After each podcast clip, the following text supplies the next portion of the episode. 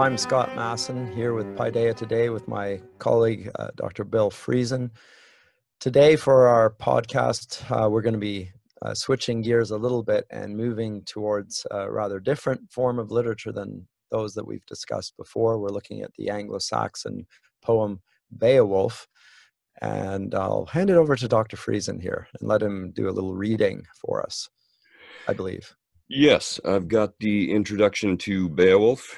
Uh, as you know, having looked at epics already, they tend not to be coy about what they're going to be talking about right at the beginning of the poem, so there's no enigma about it. But I'm going to give it to you in Old English initially, and then maybe I'll give you a translation here. Ha! Uh-huh. What?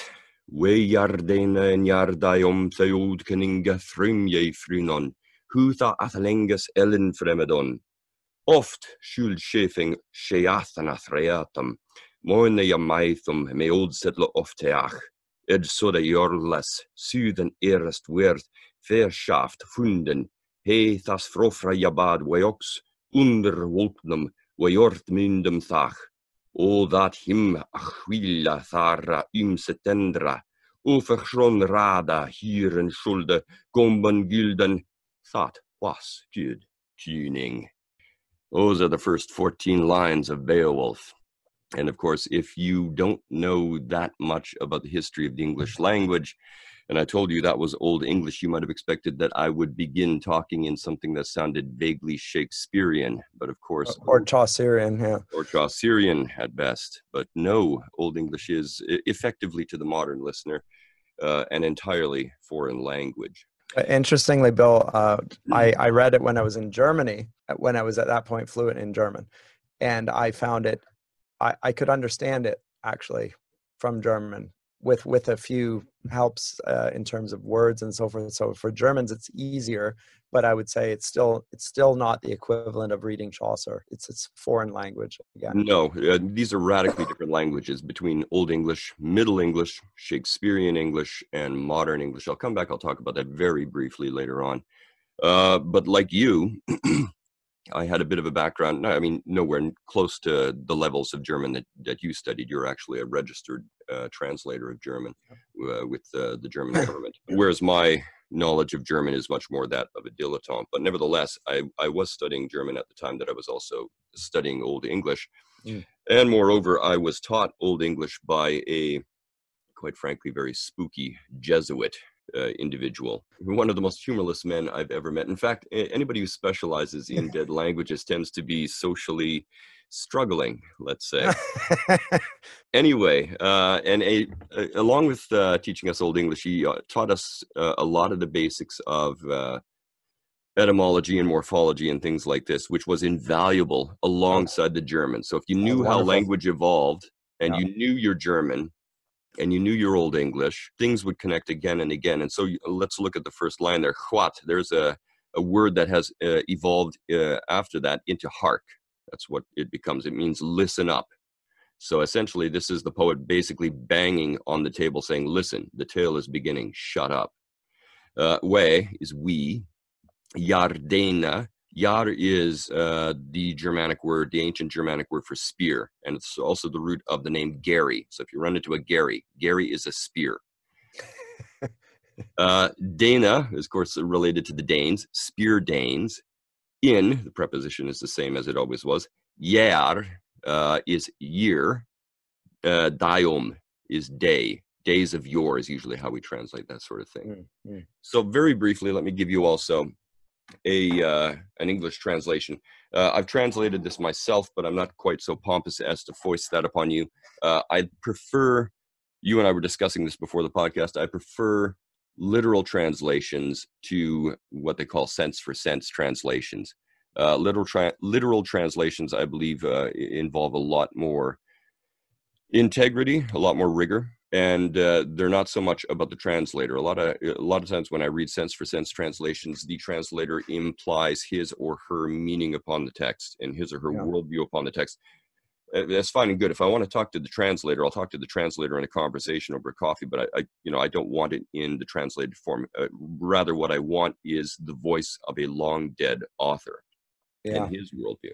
So this is the one that typically I I go to. This is John Porter's literal translation It's Right. cheap. It's it's not very well known, sadly. Whereas I, I use the uh, Seamus Heaney translation in my Yeah. classes. I have that right here as well. Yeah. This is the Seamus Heaney with the chain mailed guy on the front. It's not bad, actually. No, it's pretty good. it's it's it's pretty solid. Uh, so uh, Heaney spent a long time studying Old English simply in order to produce his own uh, poetic form of it. But the bottom line is, uh, anytime you Kudos, have kudos to him for that. To Yeah. say. it's a Yeah. lot of discipline, and uh, I love that. But anyway, I'll give you those so, those same 14 lines here that I just read you, but now translated by Porter. What we spear Danes in your days, tribe kings glory heard, how the prince's courage accomplished. Oft Scyld, Shafe's son, from the enemy's bands, from many tribes, mead benches seized, terrorized earls, since first he was destitute found. He its relief knew, grew under skies in honor's throve, until to him each neighbor over the whale road must submit, must tribute yield. That was a good king. So that's what you encounter right at the beginning of Beowulf. Now, the reason Beowulf is such a big deal in English studies, and it's not being taught in a lot of universities anymore. In fact, I would say probably minimum three quarters of the large universities in the Western world nowadays no longer teach Beowulf at all. You're lucky to encounter Chaucer, who's hundreds of years later uh, and coming from a completely different worldview. The reason Beowulf, I would argue, is kind of a big deal is because it is the earliest major work in English that has survived down to us. This is going right down to the taproots of what has survived. You can't get any further back. As uh, the Iliad in the West is the oldest thing we have. Make an argument there about the Epic of Gilgamesh, I suppose. But in Northwestern cultures, this is as old as it gets.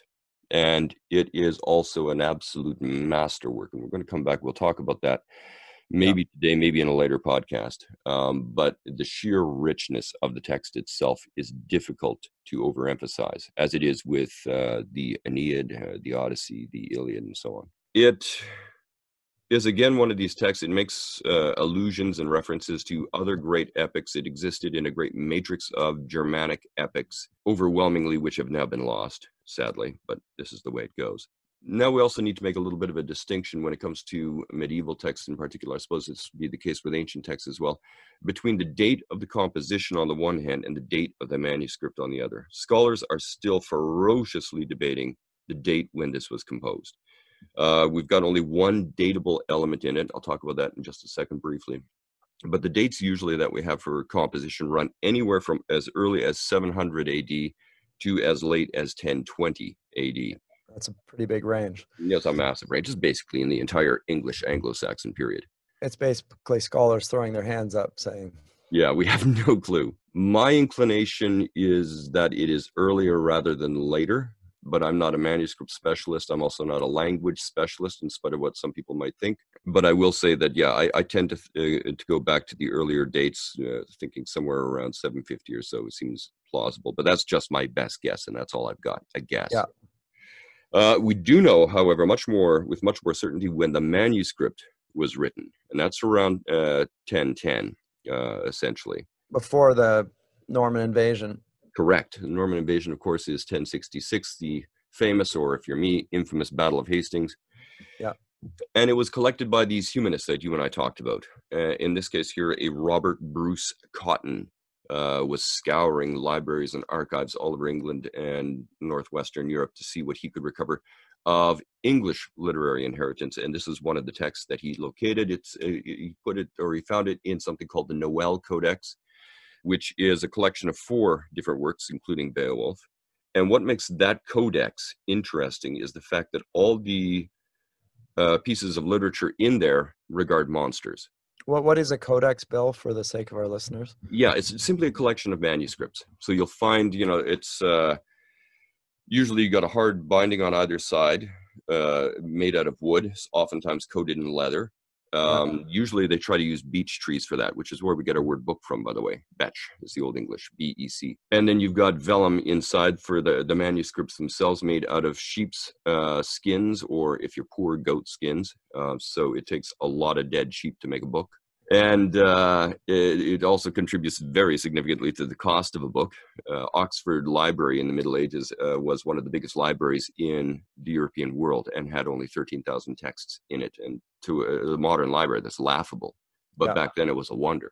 And yeah. this is one of the reasons the making of a book was just exorbitant. Stagnant. Oh my goodness! Yeah. Anyway, uh, we nearly lost it. Robert Cotton, he's he, he located it and he brought it together in his library, the Cotton Library, uh, which he decided he would uh, set up in a place called the Ashburnham House. And you'll never guess what happened to the Ashburnham House.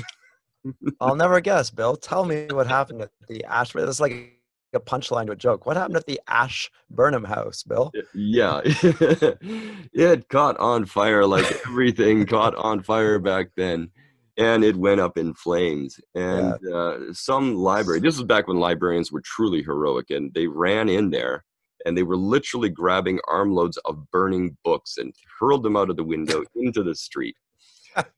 as, as one does. As one does.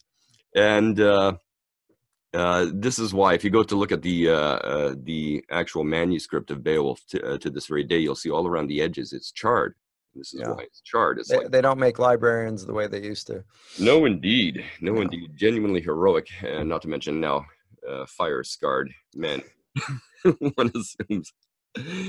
In any event, the manuscript shows signs of not having been well respected for a long time. not only is it obviously charred around the edges, uh, it also has been used as a cutting board on at least three occasions. One time we know it was used to cut cheese, uh, and the other two times it was used to cut bread. And the striations are still, you can see them across the actual manuscript itself.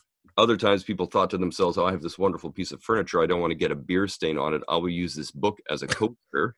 So you've got two uh, mug rings uh, from ale uh, on the on the Beowulf manuscript as well. I'm glad they were ale at least. Yes, there's something to that at least. Although mead mead might have been appropriate given the context, but yeah. yeah but I'm thinking the later audiences weren't quite so posh as mead. Uh, yeah, that's true. Yeah. But in terms of reception, Bill, I, I, can't recall any reference to Beowulf in my readings. I'm, I'm, not I'm not the medievalist that you are, but even the Renaissance was it a text that was known? It was known, but it was known in specialist circles. Um, I, I, mean, even by liter, I mean by other poets, re- references and so forth. Uh, not in I'm not talking about scholars now. I'm talking about it. Was it in the literary tradition? Did it have its influence on other authors? And I, I'm struggling to think of any influence. You would struggle. Uh, no, um, you know the the yeah. Ben Jonsons, the John Donnes, the Shakespeare's, the uh, Alexander Popes. They they Nothing, right they knew something of it, but they knew it as basically as a, a linguistic and literary curiosity. Right. Uh, the text, the medieval text that actually exerts a fair bit of influence on the medieval, uh, or sorry, on the Renaissance imagination is probably Chaucer. Yeah. Chaucer, Chaucer was one of the first uh, authors who was um, treated by the printing press later on. Mm. And uh, this contributed very significantly to the fame of Chaucer. And then, of course, Spenser came along and celebrated things uh, sort of in that vein and passed yeah. certain tendencies on. Yeah. Um, I'll come back. I'll talk about that in just a minute. I should talk very briefly about the language again, and then I'll leave that behind. There are four usual phases we talk about with the English language, and Old English, which I just read to you, is the earliest form of the language. And uh, I tell people, you know, when they say that's not English, I, I will tell them, look, insofar as we're getting closer and closer to the roots, the genuine, authentic roots of English, this is more English than what you're speaking today in some mm. senses. Mm. Uh, it's less quote unquote corrupted. But Old English gets wiped out almost at a stroke in 1066 with the Battle of Hastings.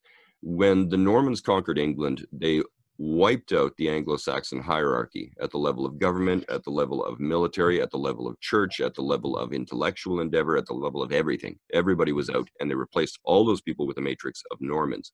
The Normans themselves, as perhaps you already know, are descended from the Vikings, uh, but have been naturalized with uh, Frankish, that is to say, French culture. So you see the rise of Anglo Norman, and this is what gets preserved in texts up until about 1300 uh, everywhere you go.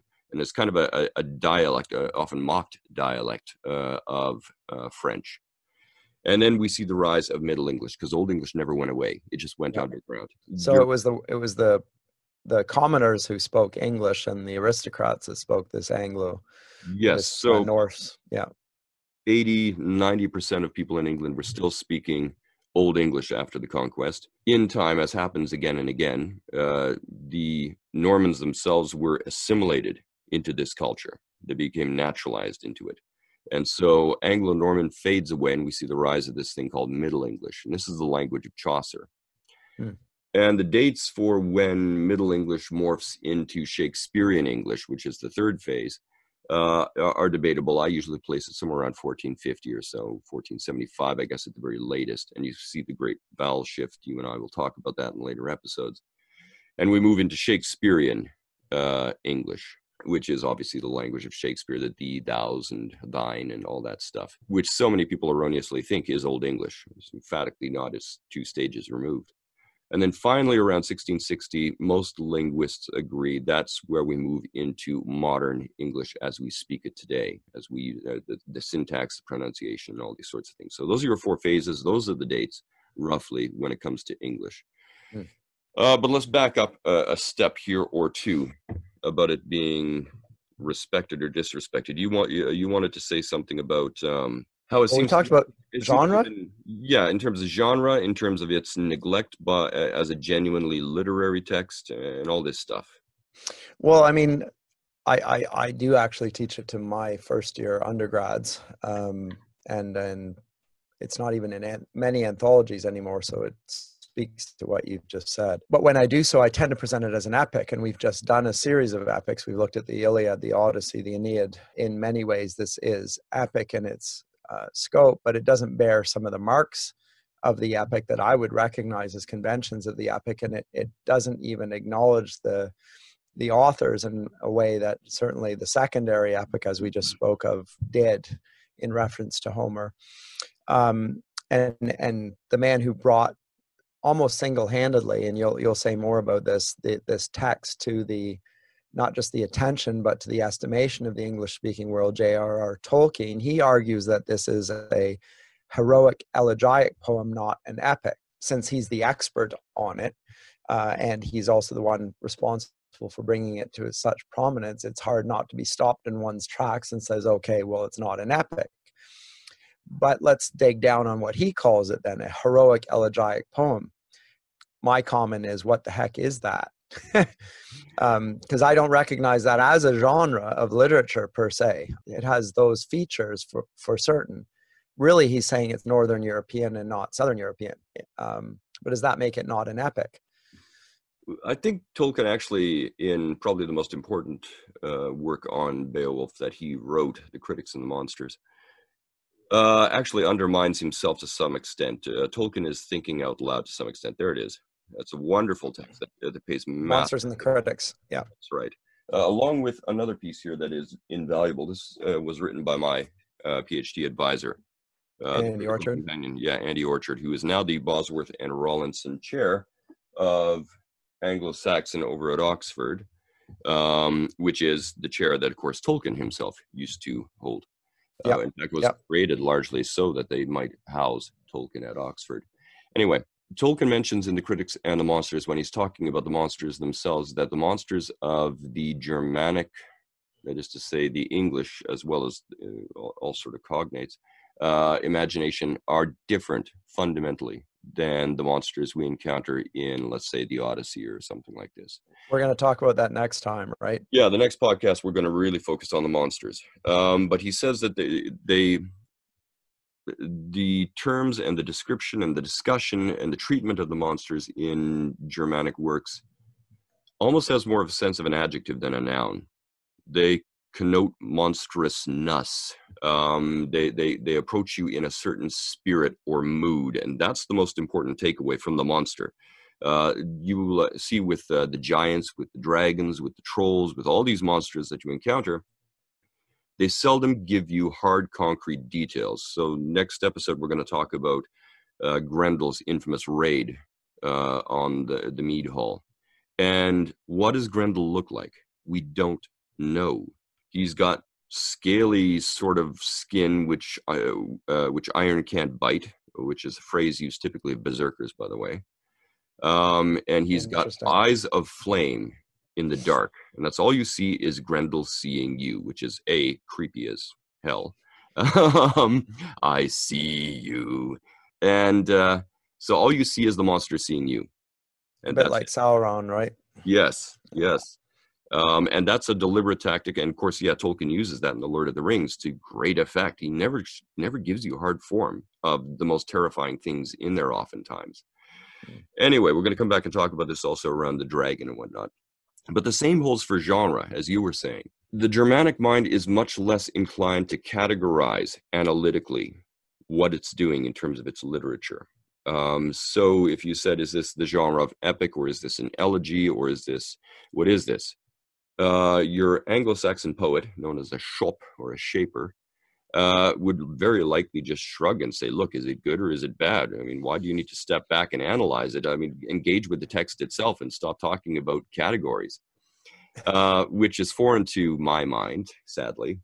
Well, it's foreign to the Greek mind. It's foreign to the medieval mind, really. That which yeah. is ironic since we're talking about medievals. But med- the medieval mind, they are categorizers. That's what they do. Yeah. When we get to later, I mean, later works, uh, this is discussed uh, to uh, great effect in uh, C.S. Lewis's Tolkien's Friends, uh, Discarded Image, one of the most yeah. valuable reads. It's a short read if you don't have much time and you really want to get a little more cultured, uh, especially in the Western tradition, it's a short, accessible read. Pick it up and read. It's like De Poetica. It's short, it's accessible, it's just a must read. So there's yeah. two texts that should be immediately on your reading list. Anyway, yeah. So the calling it a heroic elegy. I mean, you can say anachronistically, you can turn on your heel and say, look, there are features here that bear striking similarities to the epics which are traditionally accepted that we've been discussing. You've got uh, you've got a hero figure at the center. Uh, you've got grand, sublime, huge action. Uh, its treatment of that action bears certain similarities. You, you, it's the big stuff. You don't get much minutia or stuff like this. Chaucer, famously, you know, in his Canterbury Tales, he has a, little detail that I like, where uh, I think it's the miller who's about to tell his tale, or maybe it's the reeve. It doesn't really matter. And he he's going to sit down to tell the tale, and Chaucer mentions in his poem that he shoos this black cat off the bench as the uh, as the the teller of the tale sits down. It's a detail you'll never get in Beowulf. It's way too minute. It's it's all about setting the mood and what have you for Chaucer. The mood is totally different in Beowulf. So the treatment is big and grand and all these sorts of things. You get a hero figure at the center, as you say. Uh, a lot of people include this notion of a journey to the realm of the dead as a necessary element of what's going on here you have that, but in very strange form in Beowulf when he swims down to the bottom of the mere and he goes into the grotto where Grendel's mother uh, dwells. And of course, in some senses, she is dead because she is the kin of Cain and they've been wiped out but she's still living, but doesn't seem to know it. But she's still beneath the waves that killed her kin. She has her dead son with her, right? She has her dead son with her. And what is she killed by? She's killed by this sword, which has in ekphrastic detail on the hilt, and we'll talk about this more next podcast, the uh, the flood narrative on it. So the sword is the flood, and the flood ultimately does kill her, but in, in metaphorical sword form but it is nevertheless the realm of the dead to which Beowulf goes, and where he barely manages to return and not mm. by his own powers either. No. Which, well, we'll talk about that stage by stage. So that seems rather epic in many ways, right? So, yeah, I mean, we could go on listing these sorts of things, but yeah, there's a lot of the epic in here. Mm. On the other hand, is it different? Is it elegiac? There's another anachronistic term. They wouldn't know what you're talking about if you mentioned. No, that. no, no. That's a Greek term again. Yes, exactly. Elegiac poetry, um, which is a form of uh, one of the three forms of lyric poetry that uh, the Greeks practiced. Anyway, um, and based on the actual uh, metrical structure of the poem, not its content or mood, which is how we talk about it later on in English when we get into the 18th century. Uh, is there something deep and mournful which is distinctive about Anglo Saxon poetry? Yes, for the most part, there is. It is a typically, and I'm generalizing here, it is a sad, introspective, majestic kind of a poetry. Uh, the language itself, Tolkien famously asserted, and I agree wholeheartedly with him, the, the, the very spirit of the language itself, grammatically, uh, auditorially, uh, and all these sorts of things, poetically, uh, is slow and sonorous and mournful. And I mean, uh, it's we start off Paideia today with this kind of deep cello that you know runs through things. That that kind of catches some of it. It really does. Yes. And if you yes. listen to Old Norse, which is a very closely related language that could actually probably have spoken to one another when the Vikings first invaded the Anglo-Saxon I- island, they would have had some sense of what the other guy was saying because Germanic languages back then were very close. But nevertheless, uh, the point is made again by Tolkien that the spirit of Old Norse uh, is very different. He says, you know, you got the slow, majestic Old English language, and on the other hand, Old Norse. He said, when it tries to communicate its meaning, it's like a fist to the eye. I think is what Tolkien said. It just hits you with what it means to say, and its brilliance is in its directness. It's, there's an actual artistry to shocking directness, and Old Norse poetry and literature does that extremely well. I'm trying to think of a line off the I beg your pardon. but you can hear immediately that's a different kind of a language. Yeah. Uh, the translation of that being uh, when you see evil, speak you there straight out at that evil and never give the devil a peace treaty. That's what I just said. Anyway, very, very different language than Old English. So, is there anachronistically something of the elegiac about Old English? Yeah, Tolkien's not wrong. I'm not saying Tolkien is wrong. So, how is that because of the cultural context that influences the Beowulf poem? Like, what what are your thoughts here? Uh, well, this is one of the curious things about Beowulf. Beowulf is told, composed, I should say, by a Christian author looking back. They are very much a people who look back in sadness, fondness, respect, reverence and there is a great tradition, not even a, a literary or poetic tradition, there's a great tradition of culture there. And the poet is very clearly at pains to see this go as time moves on and Christianity comes in. And so uh, some people have argued that he's trying to assimilate that pagan culture into his Christian worldview. Um, some people argue that he, it's a fond goodbye or something like this. Uh, but what we need to remember here is that if, when it comes to the conversion of the Anglo-Saxon to Christianity, and we don't have time for or scope for this in this podcast, there is no example of Christian conversion which is more committed to assimilating rather than replacing the culture it encounters, and it does this everywhere. The probably the best. Uh, text to read on this is in Bede's uh, History of the English Church and People, and he uh, records famously there what is known as the Libellus Responsionum, uh, the Book of Questions, where there are 10 questions that the arch converter of the Anglo Saxons, Augustine of Canterbury, to be confused with Augustine of Hippo, sends to Pope Gregory the Great in Rome, uh, somewhere around a little after 597. And he asks uh, the Pope a, a number of questions, many of which are stupid questions, about what he's to do with these pagan Anglo Saxons. And he says, What do I do with their holidays and what do I do with their temples? Do I burn them down and do I eradicate them? And Gregor is like, No, are you an idiot? I, I, I sent you to do a good job of this here and you need to turn your brain on. So they're used to worshiping at these temples. So don't tear them down. Take all the idols and stuff out of them, consecrate them to God's purpose, and then turn them into churches. And this is an example already that's being used from the, the Mediterranean world, of course. They, they convert many temples uh, to pagan gods into churches. And then they usually dedicate that church to a, uh, a saint of some kind who has a lot of similarities to the god who was worshipped there before. So oftentimes, Church of Saint Michael is a common one in the northern world. Saint Michael goes out to fight the dragon at the end. Right. And so does Thor. At the Ragnarok, he goes out to fight the Middle Earth serpent, the Mythias Ormur. Um, so this is an immediate crossover. So oftentimes, really old churches in England that are dedicated to Saint Michael had been uh, on those grounds formerly had been a temple to the god Thor, or Donner, or however you want to know him. Fascinating. Yes, and they do the same thing with holidays. Do I get rid of their holidays? No, don't do that. They're used to celebrating, you know, their their rights and what have you at this time. Just take them and convert them. Take them and convert them. Take them and convert them. So Yule, you know, what we now call Christmas, says take that and convert that to, you know, the the birth of Christ and uh, all the things that go along with that. Uh, Easter, which is a celebration to the goddess Eostra, usually involving human sacrifice, according to Tacitus.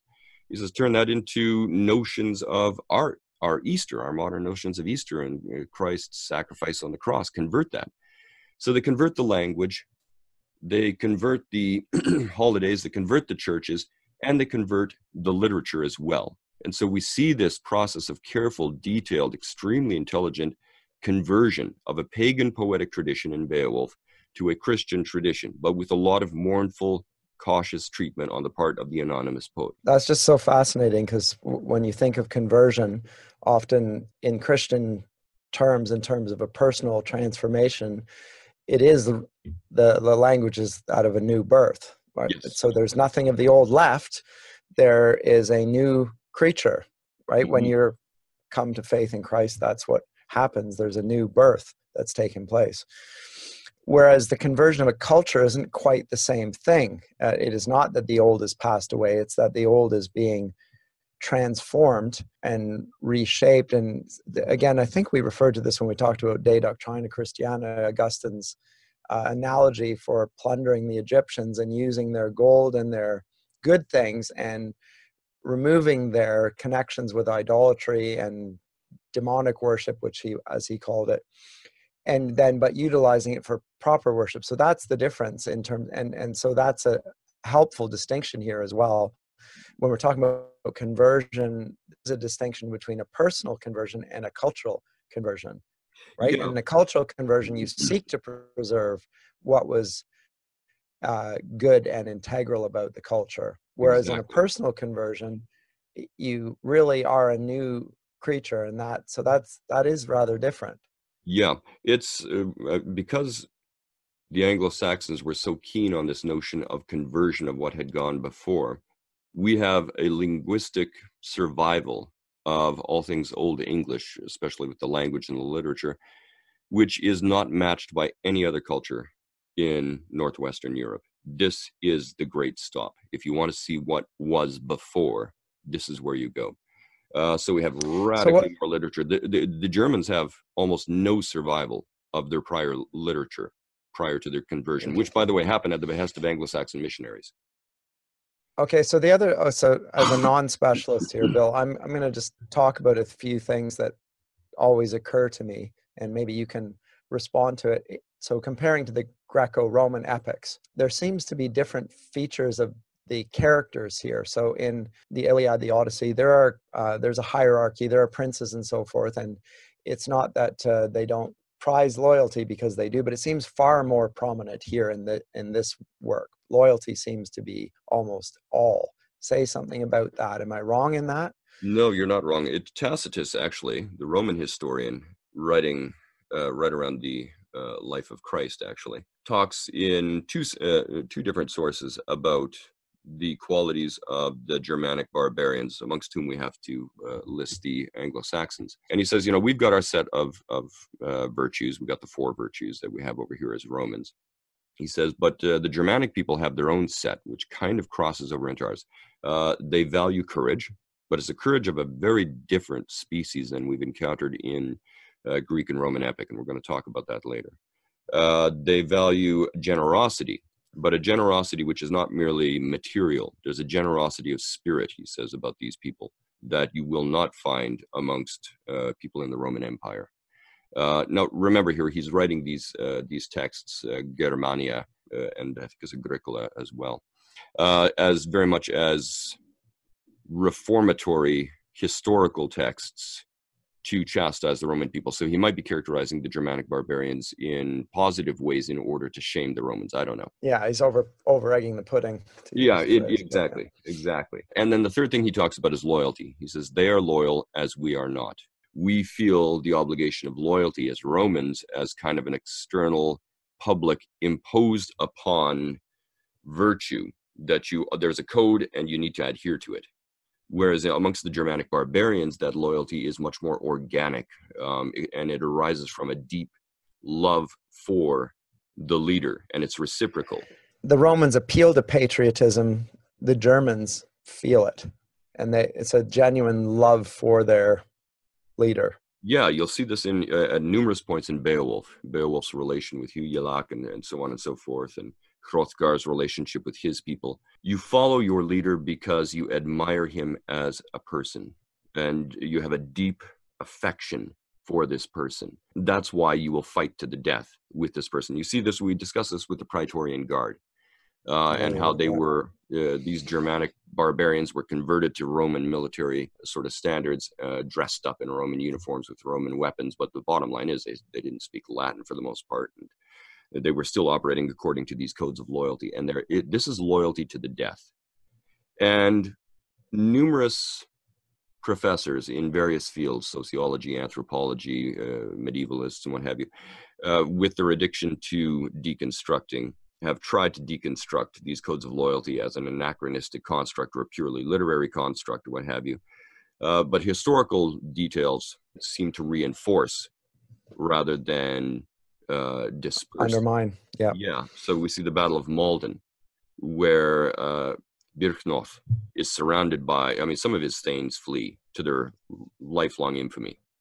But he's got a core of people around him who, who after after Byrhtnoth falls in battle, they, his his retainers, uh, out of loyalty, rather than run, they die around him. There's a ring of his dead followers around him. Mm-hmm. Uh, at the Battle of Hastings, Harold Godwinson, he's struck down um, and he's got a large set of retainers, the inner men. You usually have a guard if you're uh, in Germanic culture of retainers around you. Yeah. And that's what we refer to them as, by the way. Um, and we know that they died in large numbers around them, even when they had the opportunity to flee. They could have run. Yeah.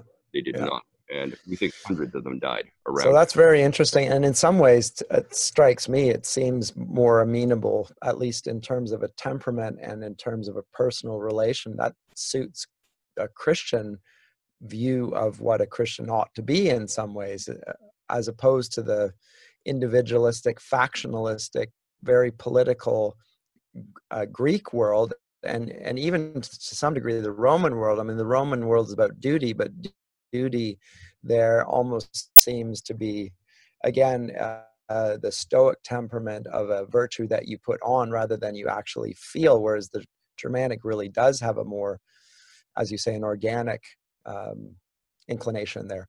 Yeah we, we draw a very clear line between the early middle ages or the dark ages if you like and the high middle ages based usually around 1066 um, for a number of reasons but this is one of the reasons. We see the rise of feudalism uh, in the High Middle Ages. And we'll talk about that in later podcasts as well.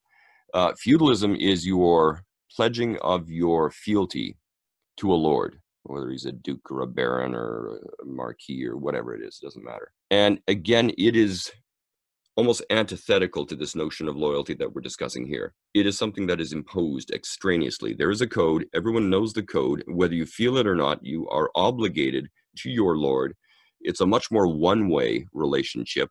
It's you giving to the Lord instead of two ways, which it is very much here. And so we go back to that model you're talking about. It's it's a litigious model. It's not a felt model. Uh, in some ways, some people have referred to it as a very artificial model of loyalty and obligation, obligé.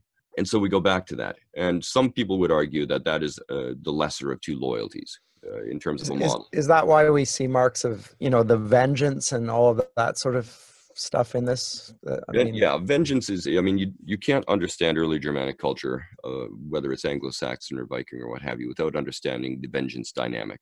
Uh, the uh, the 20th century poet W. H. Auden talks about it as the world's only successful perpetual motion machine. vengeance is vengeance.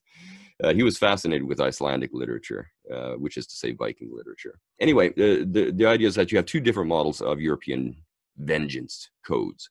Uh, the first is what we typically refer to as the, the Southern Code, uh, which is the vendetta. The vendetta is a code of revenge which arises out of a, a sort of a savage passion. You, you have to hate your victim. He has done something, she has done something to you or your family or your people or something. So that, that's an Italian word. This is mafia. This is Italian. That's right. right. This is the yeah. realm of the stiletto through the eye and all that. Right. So this um, is this is uh, what we know in from Hollywood films, basically. Correct. That's the vendetta. Yeah. So these it, it arises from the passions, and you kill in a sense of uh, hate uh, and sadism at uh, at times, and it, it's it's the passions have to really be in place for this to work. Um, I think of uh, the opera, the light opera, uh, Carmina Burana. Um, yeah. You catch a lot of the spirit of what's going on there with the vendetta. On the other hand, the Germanic code is in many ways the opposite. It is a code of vengeance which is predicated upon oftentimes bleak and even mournful obligation. So we see in many of the tales, um, even in Old English, but also in, in Old Norse, uh, where somebody, uh, your kin group is, is largely what your loyalties center on. Your, your lord, usually a warlord or kuning, and your kin group. And hopefully these two things are bound up together and that your kin group and your other obligations to your lord don't conflict, but rather align. But oftentimes they do not align. A lot of times people have to take vengeance. So somebody in your kin group or somebody amongst your uh, your people, your lord's group, your retainers, uh, is harmed, insulted, or killed. And whether you like it or not, you have to avenge them. And the person upon whom you have to may have to avenge uh, this death or this wrong is oftentimes somebody you may actually like quite a bit, but it doesn't matter. You have to kill them. Uh, and there's another sin that goes along with this: is breach of loyalty. If you if you break your loyalty and don't exert vengeance or try to exert vengeance for a wrong like this, in Germanic society, you are forever broken. You are you can no longer function as a person, as as a member of that society. We encounter this with uh, other poems which are even more elegiac in spirit. Uh, the Wanderer, for instance, gets into this and how his lord and all his fellows fell at this horrible battle. Somehow he survived, and he can't impose vengeance, and now he wanders adrift in the world. He's a broken man. Uh, if you betray, then Tol- Tolkien's uh, the realm of the dead, there where the the oath breakers had not um, done their duty, and therefore they're cursed and they're forever tormented, although they be dead until such time as they shall fulfill their oath. That sort of same sense, then, just to yeah, it's really difficult to overemphasize how broken you are if you break loyalty and fail to avenge a wrong or a death. You're just done. Um, and this may explain one of the reasons why you find all these rings of dead loyal retainers around lords in Anglo Saxon history and Anglo Saxon literature. So this is honor culture then very strongly and very much leans almost towards the east as well. Again, you get this in the samurai and and other such uh, martial societies. Yeah, codes of Bushido and things like that. But yeah. I mean, you have, there's a really interesting account. I'm not going to go into its details in the Anglo-Saxon Chronicles, where the chronicler actually thinks a certain cycle of vengeance so striking that he records it in detail, which usually isn't done in the Anglo-Saxon Chronicle. It's a chronicle, so therefore the entries are very brief. In this year, these things happened, and then they move on. But here he gives you the full story of this code of loyalty holds to all levels of society. Uh, they don't have aristocratic society the way we think of it in later times during the High Middle Ages. the nobility of your blood does matter, but it doesn't transfer as a necessity. So there are times when certain individuals come to power and everyone says this person is a this person who is the son of king so and so is a bit of a dud. We're going to pass him over and go with somebody much more promising who's actually got a, a track record in the field and you know you're you're finished. Uh, so this happens all the time. It's very much a meritocracy. This is a ferocious meritocracy this this ruling sort of dynamic. Uh, likewise and we've been talking about loyalty and one of the things I should also point out here is that if your Lord and his people are not in a position of immediate duress, and he's not particularly promising, it was not uncommon for a retainer to say, you know what, nothing's happening here.